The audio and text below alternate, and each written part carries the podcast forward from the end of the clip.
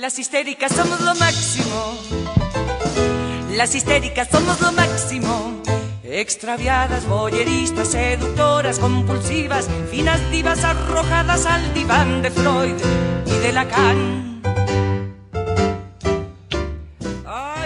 Hola, hola, hola, ¿qué tal? ¿Cómo les va? Un nuevo episodio de La Lata. Esta serie de podcast, estos comprimidos de contenido que reciben ustedes vía audio por WhatsApp o en plataformas digitales, Spotify, por ejemplo, en la que le transmitimos parte de la realidad de lo que está ocurriendo en la provincia con un toquecito cómico. Me acompañan en este proyecto en la producción general Caro Masdeu, en la edición y sonido Pedro Rodríguez, quien les habla Carla Fulgensi. Me acompaña en las charlas Agus Faure. ¿Cómo te va? Hola Carlita, no te voy a preguntar cómo estás, pero sí quiero que me cuentes. ¿Querés que te cuente? Bueno, te voy a contar, te voy a contar, te voy a contar. La tercera ola de frío en Río Grande, eh, ya en cierre de semana, ha dejado sus secuencias allí trabajando, trabajando todos previendo cómo ir paleando la situación de las cisternas. La gente sigue, viste, con esta costumbre que ocurría hace 30 años.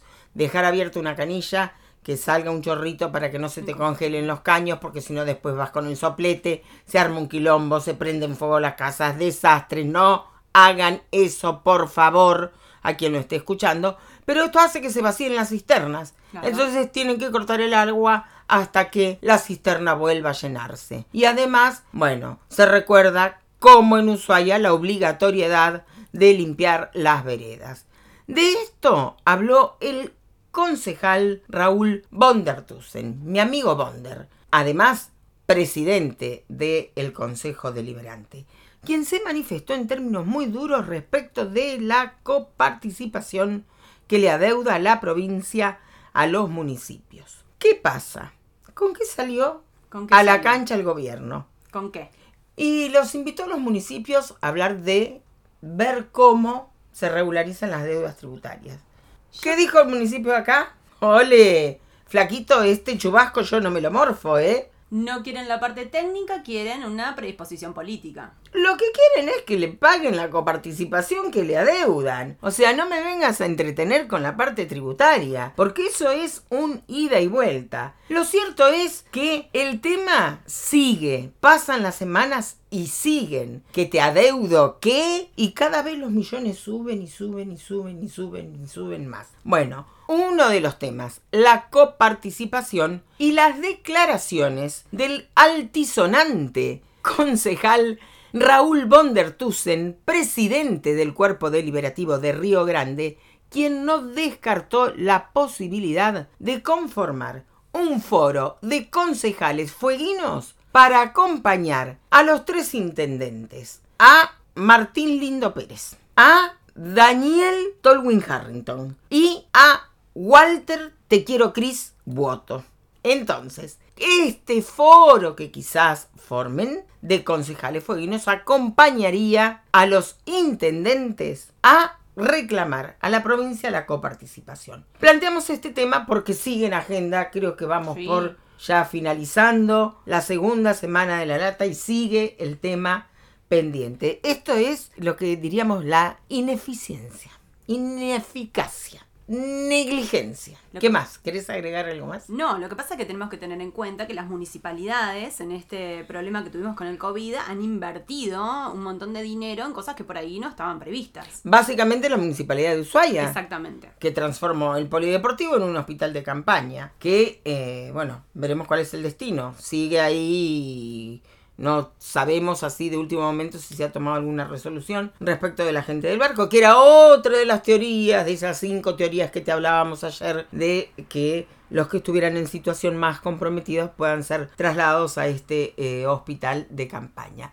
Volvemos a la legislatura rápidamente. Ay, y después te voy a hablar algo del Consejo. Después te voy a decir algo del Consejo, sí. Rápidamente la legislatura. Ayer también hubo reunión de la Comisión de Educación que preside mi amigo el Ema. Yo le mando un beso a Emma. Yo lo quiero mucho. Yo, yo también. No me da pelota nunca. No me da pelota, nunca, nunca me atiende el teléfono, no me atendió más, no atiende a la radio, no atiende... No sé qué le pasa, tiene miedo. Tiene miedo, yo no... eh, Miedo, decir, no, no, Emma, no, no, no, bueno, bueno, bueno. La cuestión que viste así, rebotás, pero con pelota contra frontón. No atendió más el teléfono, mira que lo tuiteé, ¿eh? Yo lo, lo, lo, lo tuiteé, pero no da pelota. Había un tema pendiente en la Comisión de Educación. Se habían manifestado inclusive a favor de la derogación de la Ley 424. ¿Qué estipula la Ley 424? ¿Qué estipula? Contame. la apertura de paritarias para que se incorporen otros sectores gremiales, que no sea solo el SUTEF, que es el que está hasta ahora, y que puedan otros sectores sindicales reconocer, ser reconocidos en el ámbito de paritarias y poder sentarse a negociar también la grilla salarial y las condiciones laborales. Eh, entre otros, Emanuel, también lo dijo la legisladora Freites, que había que derogar la 424. Lo dijeron un día en una reunión de comisión. Lo llamaron a Emanuel, lo agarraron de las pestañas y le dijeron, chiquito, de esto no se habla. Le aplicaron un correctivo. Había citado a la próxima reunión de comisión a todos los otros sectores gremiales que querían estar dentro de la negociación. No sé, como por arte de magia, sacó de la galera una reunión, fue la ministra Analía Cubino. Ahora, ayer iba la ministra Pestañita a hablar del estado edilicio de los edificios escolares y los gremios. Parece que todavía siguen en Tolwyn hace más de dos semanas debatiendo cuáles son sus estrategias. Está fresco Tolwyn, ¿eh? No pueden hacer choripanes ahora. Y tampoco ir a juntar piedritas al lago. ¿Qué va a pasar con los 424? ¿Qué dijo el legislador Villegas, por ejemplo? No es prioritario. Ahora, ponerse a discutir si sumamos o no más gremios, si cuando hay un beneficio es para todos, no es para solamente los del SUTEF, gremio que manito le dio a Melella, digámoslo. Que pesa fuerte el gremio.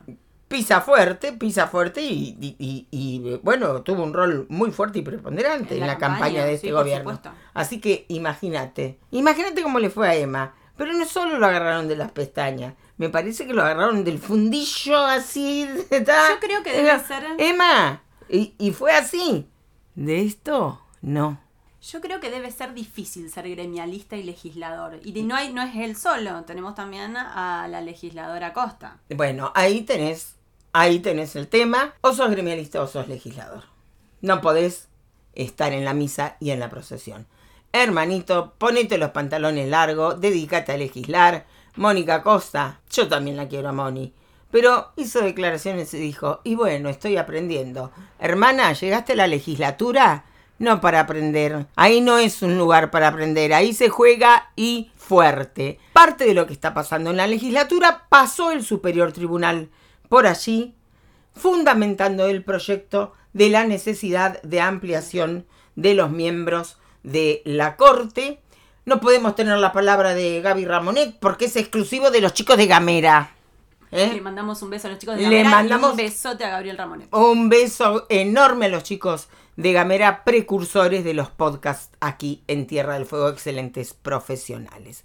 Señoras y señores, esta ha sido la última entrega de la lata en esta semana que fue XXL. Veníamos de un fin de semana largo XXL, bueno, esta semana la tuvimos que laburar completita.